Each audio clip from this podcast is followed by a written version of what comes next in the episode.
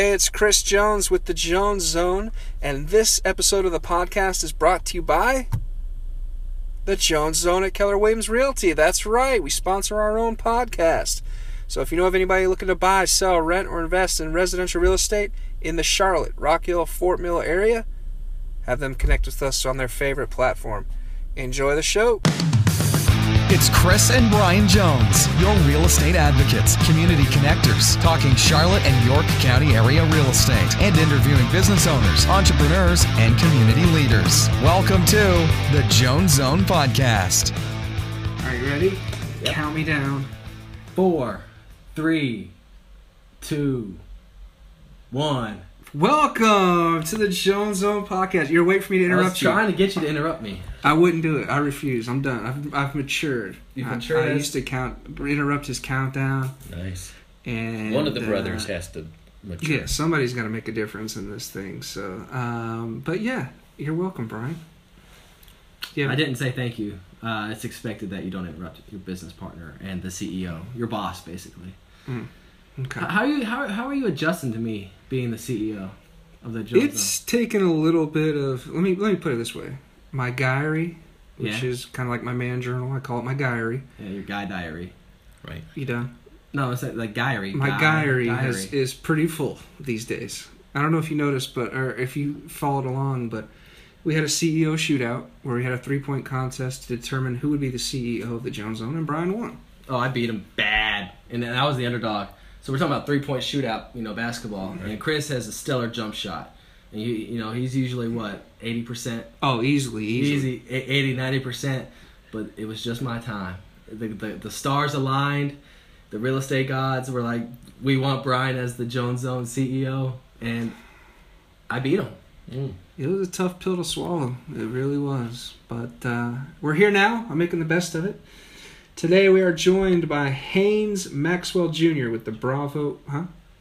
Joined by is that the right? Joined by? We are Joined. joined. Yeah. We could be Joined joined. by. We're joined by. yeah. Okay. Haines Maxwell Jr. with Bravo Marketing. Haines is the uh, head cheerleader and brand warrior, as, as they uh, refer to him. Bravo Marketing is an agency that provides promotional products, apparel, direct response campaigns, brand recognition, as well as web and digital marketing stuff. If you're a business owner looking to grow your business, you need to check out Bravo Marketing. Haines, welcome to the Jones Zone. Good to be here with the Jones boys. Yeah. I appreciate that little background on the big shootout. Um, I have reference. Uh, if I ever become CEO again, I, I would have to step down, or the board would have to vote me out. So just get that thought out of your mind. All right. I'm sure it would be hard to walk away from all the perks. that I'm Yeah, I mean- inherent with Well, you know, I gotta be honest. I gotta be honest. Uh, I thought the perks would be more. You know, I see all these CEOs on on Instagram having the you know private jets. right. None of that for me. I'm I, I'm a I'm a common man CEO. I, I try to like you're Steve. like a jeans and t-shirt CEO. I'm a, I'm a Steve Jobs Yeah, yeah, kind yeah. of CEO. You Nice. know where I just Yeah, none you of his people liked him either. So Yeah. just like Steve Jobs. Open door policy. All the employees can come in and talk to you whenever, right? Yes. All right, Haines. Well, I gave a brief, quick introduction, man. But if you don't mind, um, share a little bit of your personal story, your your professional background, and then how you came to found or co-found, I should say, Bravo Marketing. Yes, thanks. Good to be with the boys. Um, yes, we were talking earlier. Our our family goes back. For some of the old timers, will remember the Jim and Tammy Bakker PTL Empire right up the road, which has been turned mostly into Regent Park. Uh, back in the '70s, my dad was building custom homes, and my brother and I were picking up what would be the word um, stuff around the house. That was my summer job, picking up. We'll say crapola. We'll use the uh, original term. And so, uh, so he was building homes. When I went off to college at one of the two Carolinas, I went to the one up the road in Chapel Hill, North Carolina. yes. So there it is. Huge Tar Heel fan right here. Yeah, so we're, I'm in the basketball version. I will say years ago, my daughter was at UNC Wilmington, and she said, "Dad, I have all these friends at South Carolina. I may transfer there." My, my daughter Anna, my youngest, loves sports. I said, "So why, why do you want to go to South Carolina?" She said, three words, Dad: major college football." I said, "Yeah." And being a Chapel Hill guy, I said, "I don't, I don't know what that is, but we like our basketball program." Right. So, uh, They do all right for themselves up there in the basketball program. Yeah. Chris is a Duke. He's a Duke fan. So. Wow. That's That's another thing we go back and forth. that's on. really an issue. But Yeah. um, so I was I went off to college and I knew I didn't want to go back and work picking up stuff around job sites. Dad dad built around 100 homes at River Hills Plantation in the 70s, the early days down there, and um, I got a job selling books door to door, 80 hours a week in the summertime. So that was part of my that became part of my DNA. I did that all through college, and it was a tremendous experience, very difficult as you might guess. But went out with a bunch of students from UNC and NC State and Appalachian State, and we would go spend a summer in Texas or Mississippi or Indiana or uh, Wisconsin. I, it was a great experience. So I had that sales and marketing DNA in me, and I came back uh, after college and went to work with Dad and my brother Scott in the home building business. So that was a decade of the 80s in Jim and Tammy world and still doing some stuff in River Hills and custom homes around Charlotte. Um, but it the, the pace of it, I, I was I was so used to that door to door, 80 hours a week, 30 sales presentations a day. That was just in my blood. So I started a company off of my kitchen table over in Baileywick, a neighborhood that we started in the mid 80s, and um, just started phone calling and knocking on doors and um, I'm not sure what it was back then, but last in 2016, um, the promotional product world in the United States was 22 billion dollars uh, of promotional products, which we'll call anything with a logo on it, Yeah. like that nice pin with the Loom logo on Yeah. it. Shout out to Loom and all our friends and, um, and apparel. So I started in '89 on my kitchen table in Baileywick, and we, we built an office building for ourselves. Just if people know Pleasant Road, there's a academy for kids and the school and a couple organizations. We built an office building there, and uh, so I started out there and just started rolling from 1989 to December of 2000. I was overwhelmed by cash flow, which a lot of entrepreneurs will understand, and um, my CPA said, "You guys need to start selling less." And I said, "What?" He said, "Man, you can't you can't get cash in fast enough to pay all your bills. You need to." And he wasn't a sales guy. You know, to tell a sales guy, "Here's here's the solution to your business problems. Start selling less." Yeah. So some guys in Kansas had been sort of courting me to, to merge with them slash sell my company to them. So in, in December 2000, I sold my company to some guys in Kansas uh, called Western Associates in a little town near Wichita. And uh, so I just managed kind of the, the southeast area based in Charlotte for them, uh, doing promotional product sales. And we had maybe eight or nine sales reps in a nice showroom over in the Ballantyne area. And a couple years ago, I just felt like I needed to go back out on my own. So I was uh, hanging out with a buddy, uh, a church I go to up off of Airwood Road. One of we were at a kind of a men's gathering, and I met a guy uh, there for the first time, and we stood in the parking lot, probably for an hour and a half, talking mostly about God and women. And uh, I'm not sure we covered much of either topic. I know we didn't about women, so uh, so we got to be friends, and then we started talking business. And uh, Chad's uh, um, website he's been in sales his whole whole life, kind of a web guy. And he uh, texted me one night after we we talked more about God and women at church. The second week, he said, "Should we be business partners?" Because I told him I needed to go back on my own. So, so we started about two years ago, just about right now.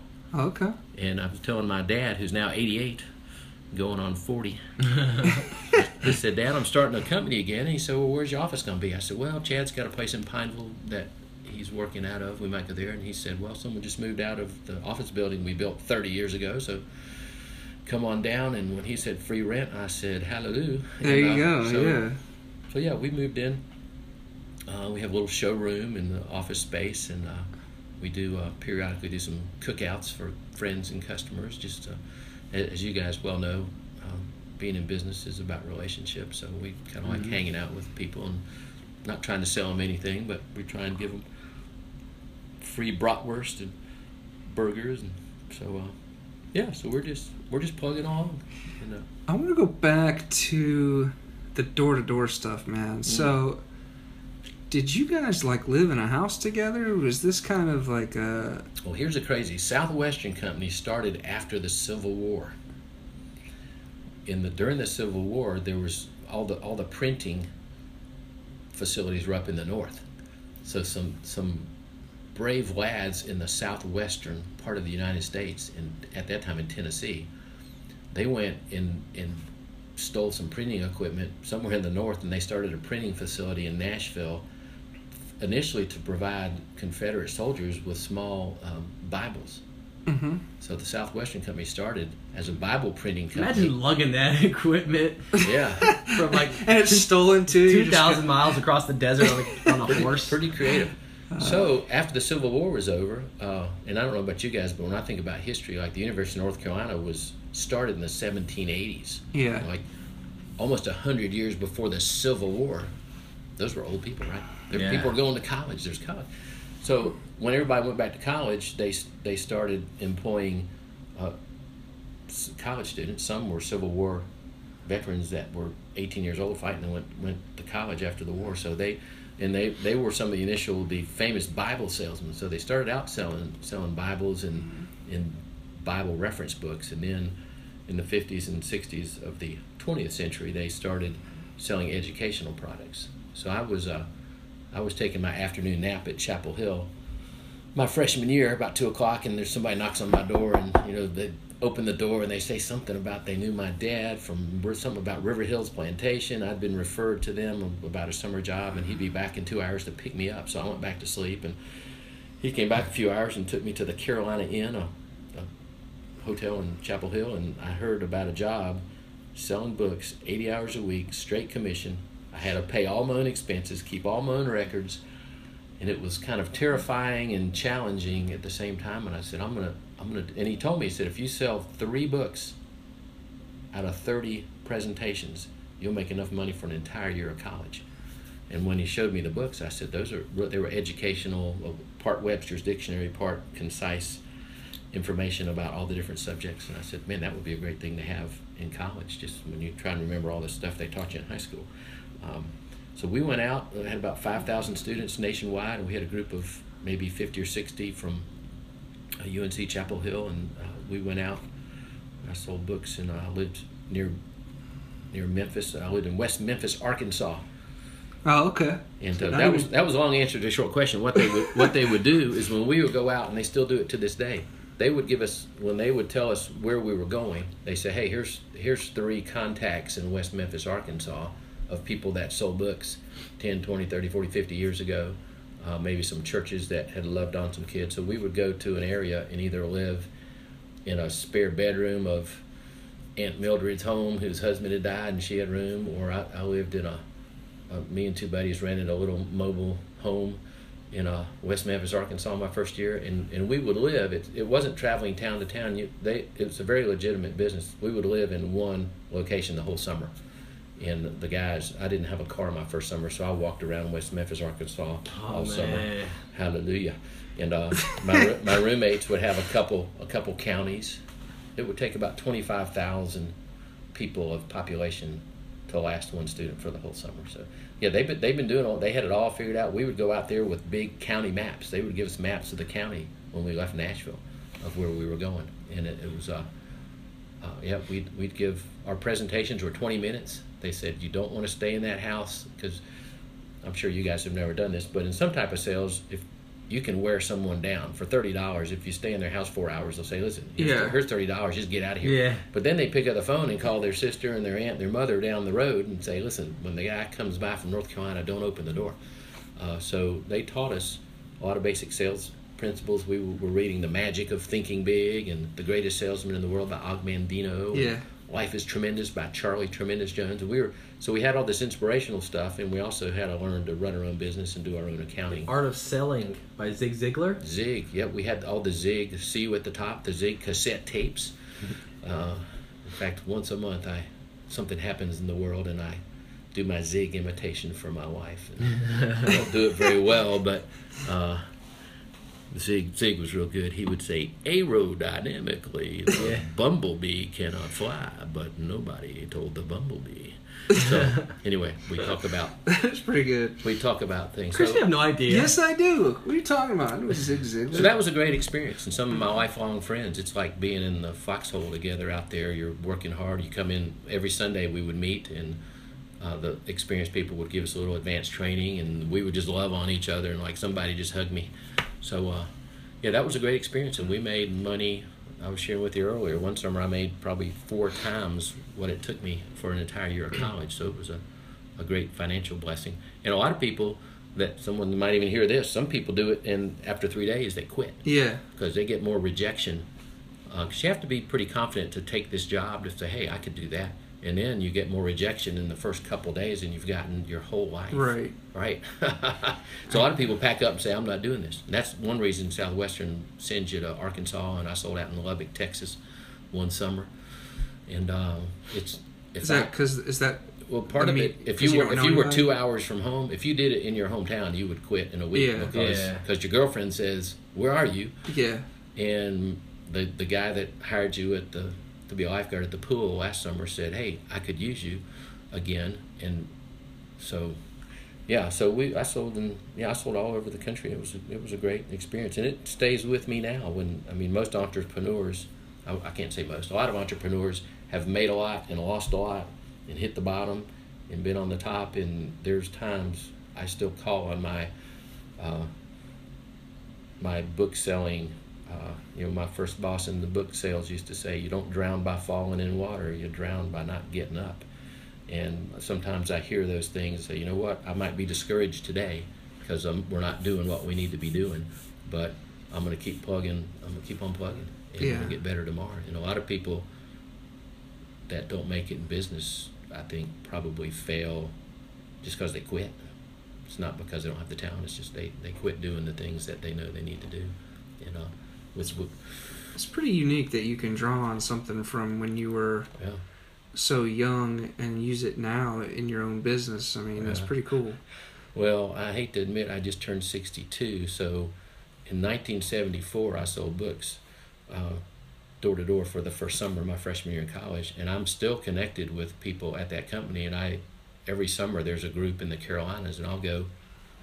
I'll go find them. We, we actually do some of the incentives for the company that they give out to the kids. There's a contest every week to help you stay motivated. But I'll go speak to the group of kids, say, hey, I did what you did 40 something years ago, and it's the same emotion you go through when you're knocking on a door. I don't think that's changed. Yeah. You know, you're not knowing if you're gonna wake a baby up or get yelled at or Yeah, a dog or whatever. and most folks are are friendly. I mean, if you, I mean, they taught us knock three times loud. They said don't push the doorbell. Eighty three percent of American doorbells don't work. So if you sit there pushing the doorbell, you know you may. Is that a real statistic? No, we just made that up. Oh, okay. I was about to say eighty-three percent. College college kids will believe anything. Um, so we'd knock on the door real loud, and then uh, we would. They taught us to take like three steps back because if if someone looks and there's like this face Yeah. eight inches from the door, it's like, dude, they're not. So you want to give them space. And, Right. You know, if you're pushing, you know, there's a picture of the door-to-door salesman trying to push his way in, and the customer trying to push him out.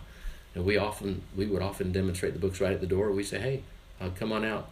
We would step back, and they'd step out instinctively. A lot of times they step out on the porch and and they taught us to use names. You know, I would say, hey, you probably know the Floyds, the Wilhites, the Ragsdales, the Campbells, the Annettis, Dr. Finley.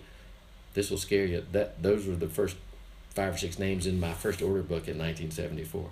Um, but you start telling them who you're talking to in the neighborhood, and, and uh, they say, "Oh yeah, I know that's our dentist," and so you establish some credibility by telling Yeah. telling them who else you've been talking to. And when you demonstrate the books, you say, "Well, this, um, you know, Dr. Finley's wife really liked this math section." So, you know, so you you learn to. It's probably like when you're showing real estate. Say, "Hey, we, you know, we worked with a couple, and we just they just got a house from us down on Lake Wylie, and you know, you kind of talk, you tell stories of other customers you Yeah. have." Um, so it was a great experience. Well, uh, let's get into Bravo. So, what all do you guys actually do? I kind of gave the quick Cliff's Notes version, but for someone listening, what what does Bravo Marketing do? Well, we represent about 2,000 manufacturers of anything you could possibly imagine well, that you can put a logo on. About half of what we do is apparel. Um, and our, our approach, um, we're actually we're actually part of a network, and I, since we're talking sports, I'm a Boston Red Sox fan, which is a, another Boston Red another Sox. story. The Sox. No my. Aaron freaking Boone. Yeah. Oh, ouch. Uh, yeah, they're on a roll right now. Six games in a row. Go Sox. Um, So where were we? We were on the side. before the Red Sox. Uh, um, I asked you what all you guys do. You said you're the you're a main. Yes, so we're an affiliate with a group based in Boston. That's how Okay. we got there.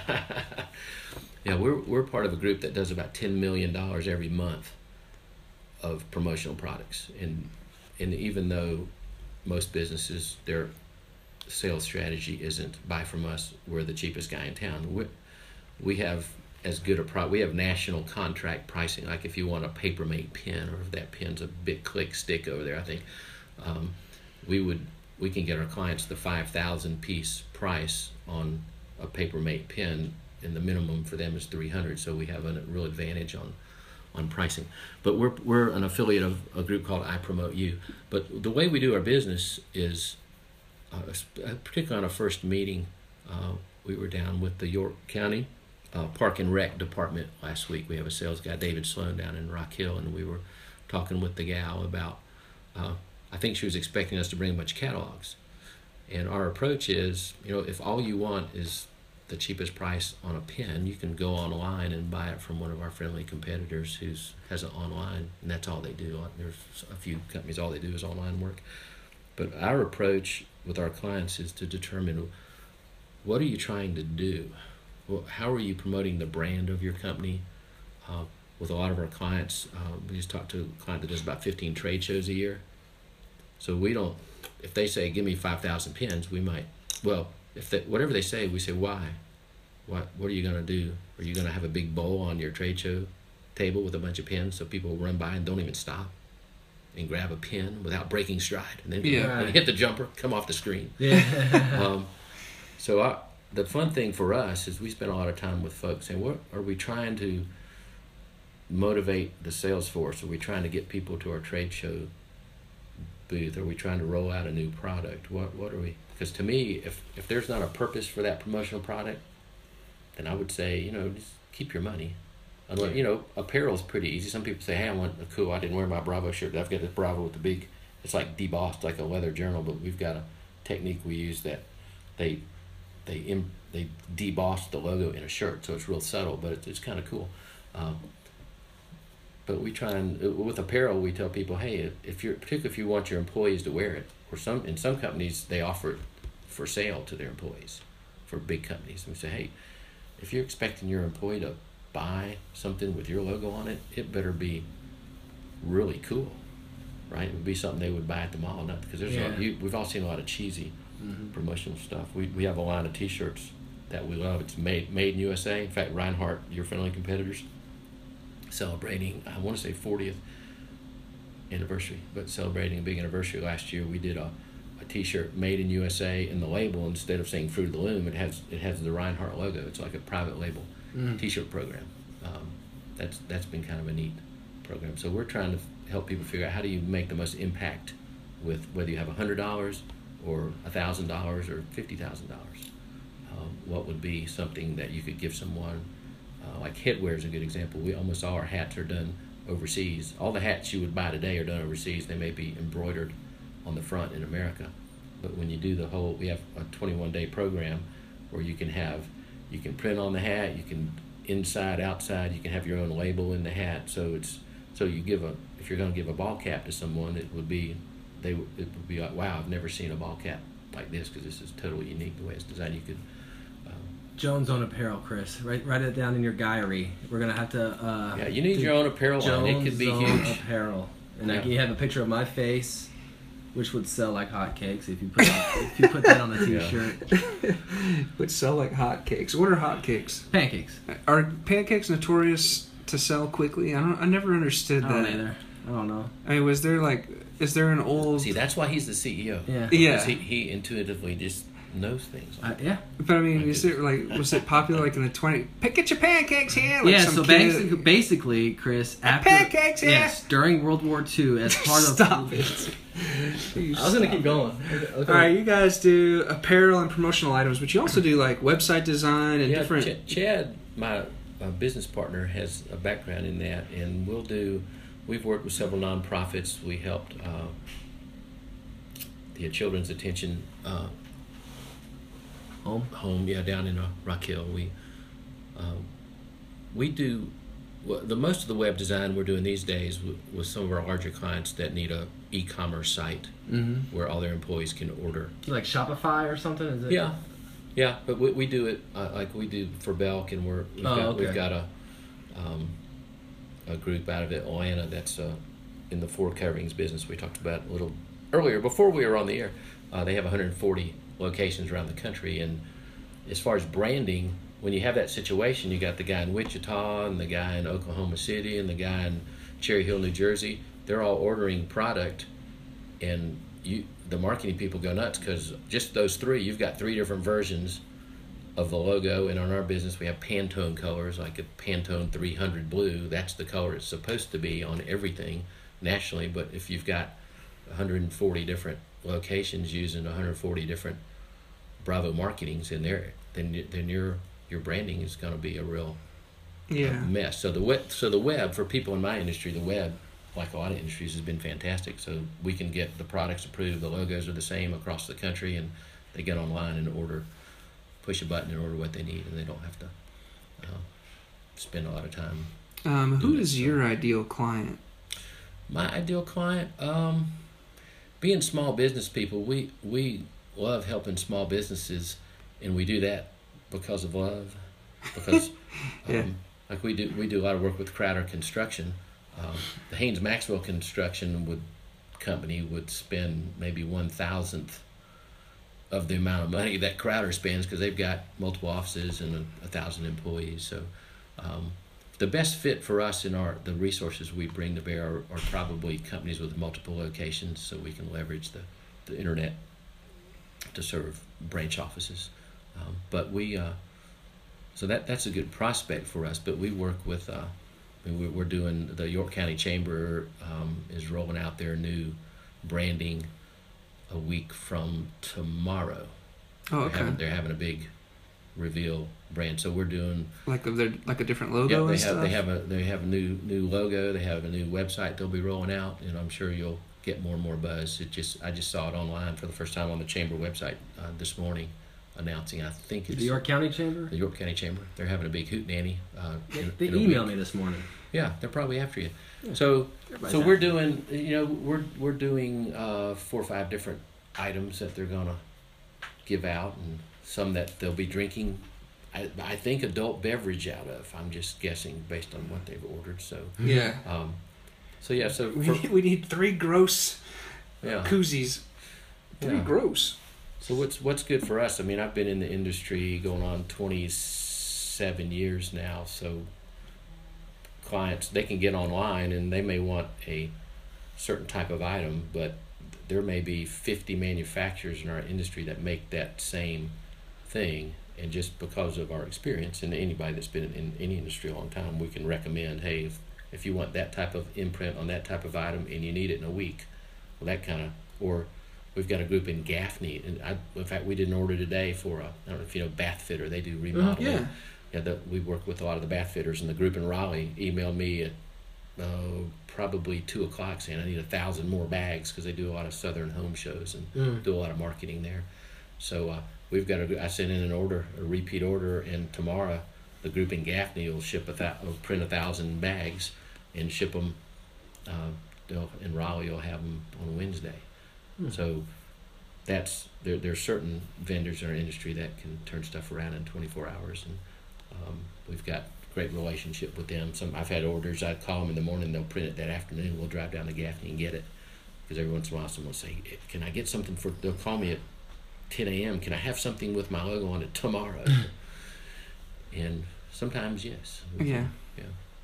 Now you've mentioned uh, the Chamber of Commerce and the Children's Attention Home. How has um, working with people in the community helped your business and um, given you a way to give back to the local pe- businesses and Yeah. organizations? That's a great question. We uh, yeah, we've been very blessed and fortunate. We've done a lot of work with uh, with the chamber. We've gotten real involved uh, with the uh, Strawberry Festival, and um, usually any, any any nonprofit or even like the chamber, uh, which I believe they're probably set up as a nonprofit, but any, any kind of nonprofit, we um, donate um, product to them, particularly when they're doing fundraising uh, events. a lot of folks will have a silent auction, so we'll we'll give gift certificates for Cutter and Buck and Nike and Callaway, and so that's kind of been a fun way to to give back a little bit. Yeah. And and we always give them a great deal on price too. Uh, Um, you mentioned earlier about um, companies getting best bang for their buck, whether that's a hundred bucks or a thousand.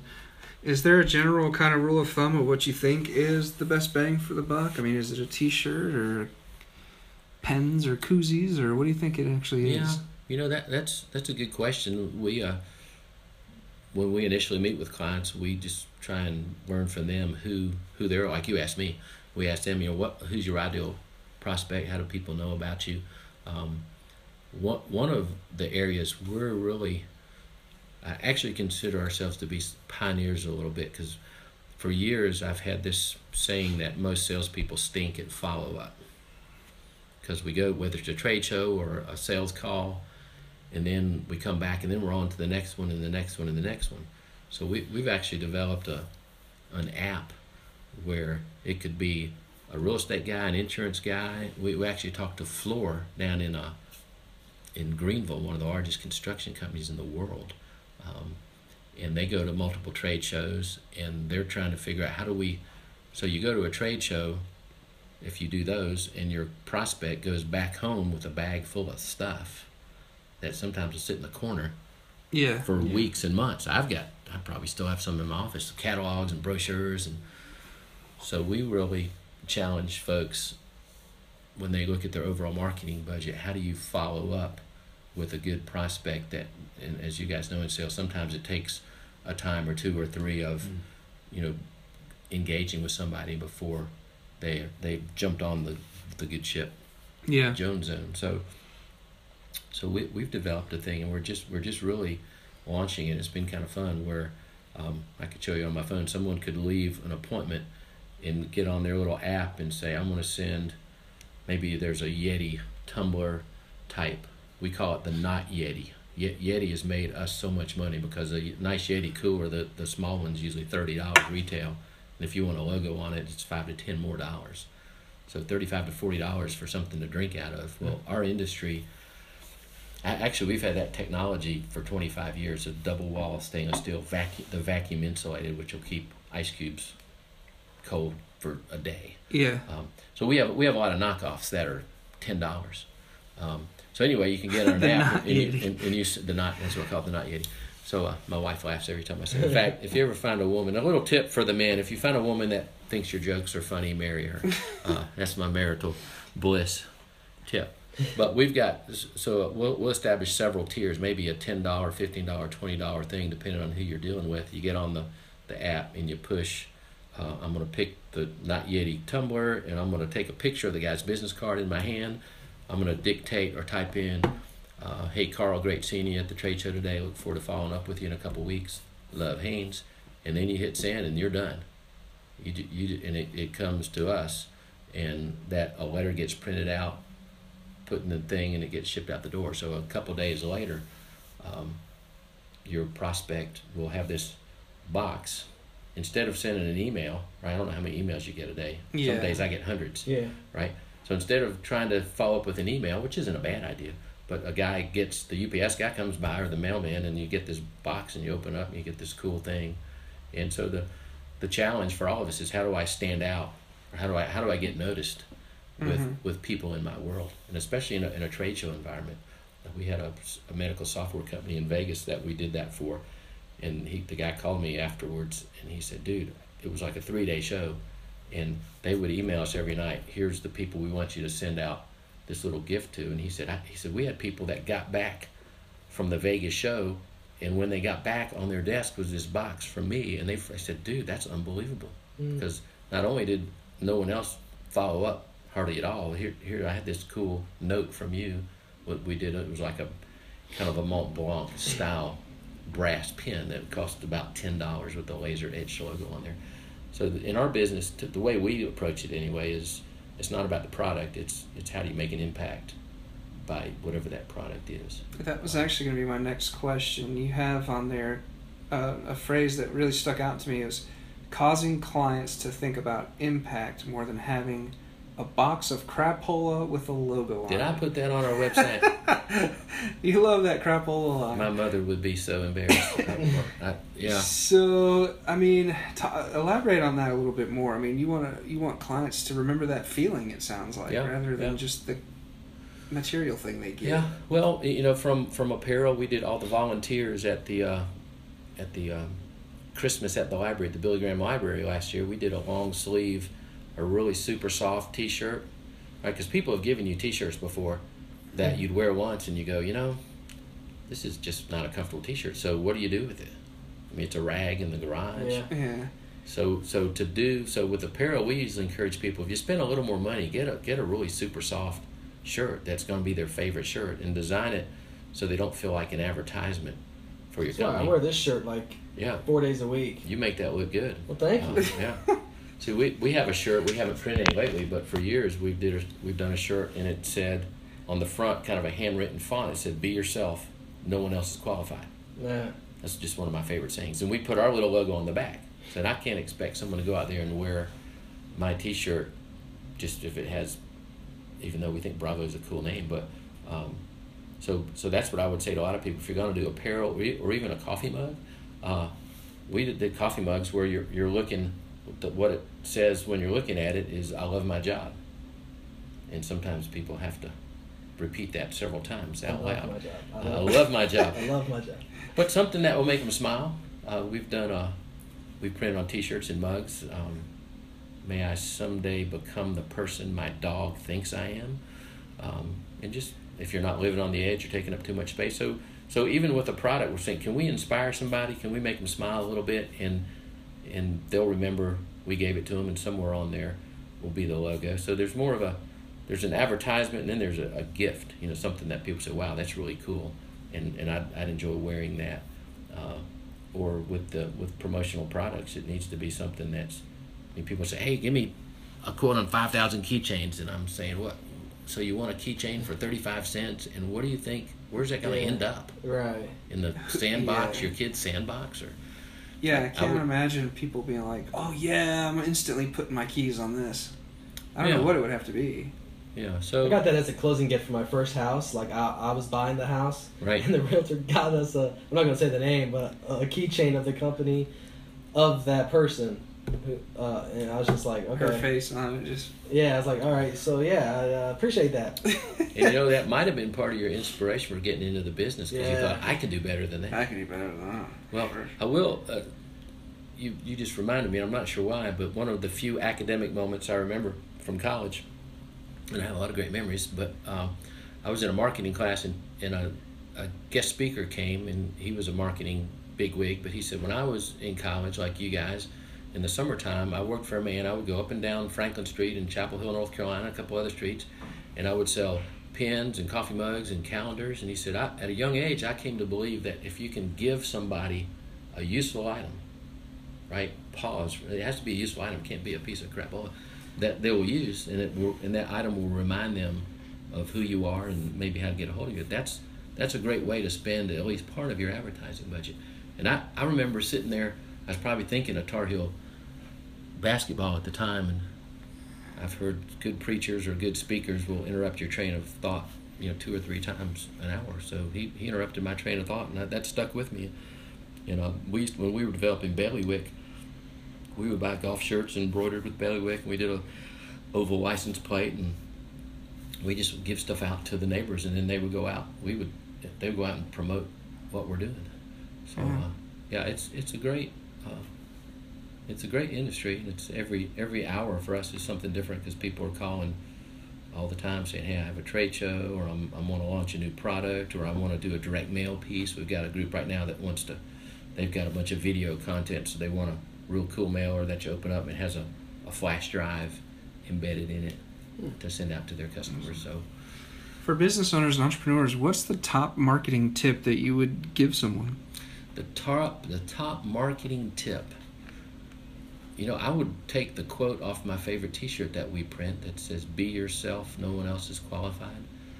Because and everybody won't have the personality of the Jones or Haines. Everybody's got a different personality. Yeah. So Got that right. uh, I mean, I used to, one of my salesmen and I used to dress up. We would go and rent full blown uh, Santa Claus and Mrs. Claus. I mean, I was Mrs. Claus with the with the with glasses and a wig, and they and they sell you these rubberized boobs to put on your outfits. I mean, so I was Mrs. Claus. So, but that's just me. I, I don't mind. Some people would never even. I, so you, we- were, you, you were Mi- Mrs. Claus? I was Mrs. Claus, and my, my colleague was Mr. Claus. Oh, okay. So at Christmas time, we went around. We probably hit about twenty clients a day for a couple days. The boss of this family says you're going to be Santa. Yeah. so we just went in there and, and had fun with them. So I would I would tell people to, as far as a business tip, uh, first thing that comes to mind is to really take an inventory of who you are and what your strengths are, and and be don't try and be somebody else. Just try try and be yourself. And today, as you guys well know, with podcasts, with Facebook, with videos, I mean, you can do great videos on your iPhone. Yeah. Yeah. Um, I, I think in, in every every business person has an area of an expertise of expertise, or they're developing one. um, and to do, uh, you know, we- we do videos about every week on just something, and we try and give some helpful thought relative to marketing, or we might talk about life if something's going on in the world that stirs our hearts, and we say, hey, this is just something we wanted to share with you. 30, 45 seconds, and sometimes, I mean, we'll get hundreds of hits. It's hard, you guys probably know with what you're doing. Sometimes you say, man, that was great, and we got 12 people. Yeah, Then, then you do another one, and you go, well, there were like 250 people clicked on that link. It's hard to, it's hard to know, Yeah. But I would just tell people, be yourself and put yourself out there. And um,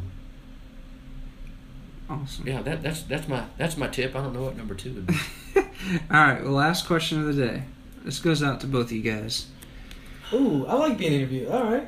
I think it's about the Favorite Tar Heels. Tar Heel basketball You player should know mine. of all time. Antawn Jamison. No. No. Oh, oh, Tyler Hansbrough. Tyler Hansbrough. What a Mm. beast. He I was miss good, him. man. I used to love to hate that guy.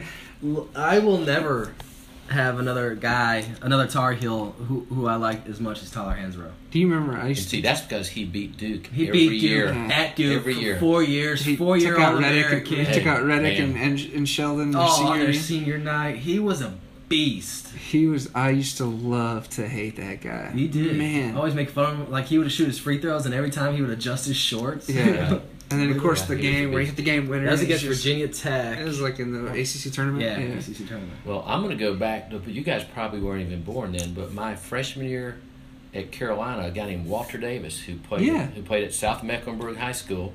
Uh, in fact, at South Meck, we won the state championship three years in a, in a row in the state of North Carolina. Then lost my senior year in the finals, and then the next year won it again. It was crazy, crazy run. But I'm at Carolina my freshman year.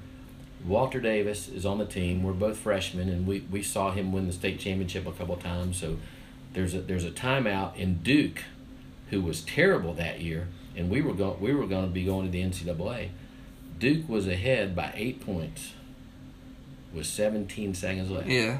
I'm sitting with my best friend to this day and my first sweet girlfriend at Carolina who ended up marrying a Carolina basketball player, but that's too painful. I'm not talking about that. So so we're watching eight points and my roommate says, Let's let's go. I can't believe Duke's gonna beat us, let's go. And I said, Dude, never leave a Walter Davis game. So there was a timeout. So Carolina, we made a few free throws, we fouled them, they missed a foul, we stole the ball. So we made up eight points in seventeen seconds. Mm-hmm. Tied the game in, in the game, now y'all y'all might remember Mitch Kupchak. Mitch was the mm-hmm. general manager for the Lakers forever. Mitch Kupchak throws the ball into Walter at half court. We're down by two. There's no three point shot. Walter takes a couple dribbles, shoots it, banks Banked it in at the buzzer. Yeah. Now, if you ever watch that video, and this is this is TMI for most everyone that would ever listen to this, but the old timers remember Mitch Kupchak, who threw the ball inbounds. When you watch Walter hit that shot, if you front, see the little black and white, he is in the lane a couple steps from the basket. He he threw it in and ran the length of the court. He would he was he was such a hustler. But anyway, so I'm going with Walter Davis, and we we beat Duke in overtime. We tied it up at the buzzer. To me, that's the best buzzer beater of all time. Even better than Christian Laettner's Kentucky buzzer beater. I saw you wink at him, so It, it, it was like, I, I, it well, was. if, uh, if you take amazing the, if you take 17 seconds, I mean there have been comeback, a lot of comebacks. I'm not sure anyone's made up eight points in 17 seconds. Not before the three Oh, point shot. know. Reggie Miller, I know Duke He a hit few two years threes, ago. though. Duke, Duke rallied against somebody with like a minute left. They Maryland. down Maryland, 10. yeah, that was Maryland. But that so I looked at my roommate and said, you know, I think I'm going to enjoy college. That was that was my first year in college, and I was there. How about that? That was pretty exciting. So, I'm giving a shout to Sweet D, South Mecklenburg High School, All American. Oh man! All right, Haines. So Why don't that's my take, story. uh, yeah, that's amazing, man. I, that would, that would have been fun to be Oh yeah. at, a, at the Tar Heels when they were so good like that. yeah, well, my And dorm was now right across. just. Yeah. They, they, well, let me ask you this: yeah. Smith or Williams? Dean Smith, Yeah. the dean. Mm. No, coaching. I would I would say Dean Smith, but you can't argue with Roy Williams. Is what He's three got national three champions? or four? Yeah. Three, three. He didn't win any in Kansas. I don't think did he? No. So he's got three in Yeah, twelve years. Yeah. Average one every four years. It's not bad. Well, the old and the old guys. We I grew up. I went to Dean Smith basketball school. wasn't a camp. It was a Okay. school. When I was in the eleventh grade, I went with a buddy, and uh, I mean Dean was such an innovator. I mean he was a he was a low key guy. There was a time I almost got tarred and feathered because when Mike Krzyzewski came, Mike Krzyzewski is such a high energy coach. yeah. He- he's a he's a he's mellowing a little bit, but during you know in the in the particularly in the nineties, I told a friend, you know, if I had to build a program, I'm biased, I would pick Dean Smith.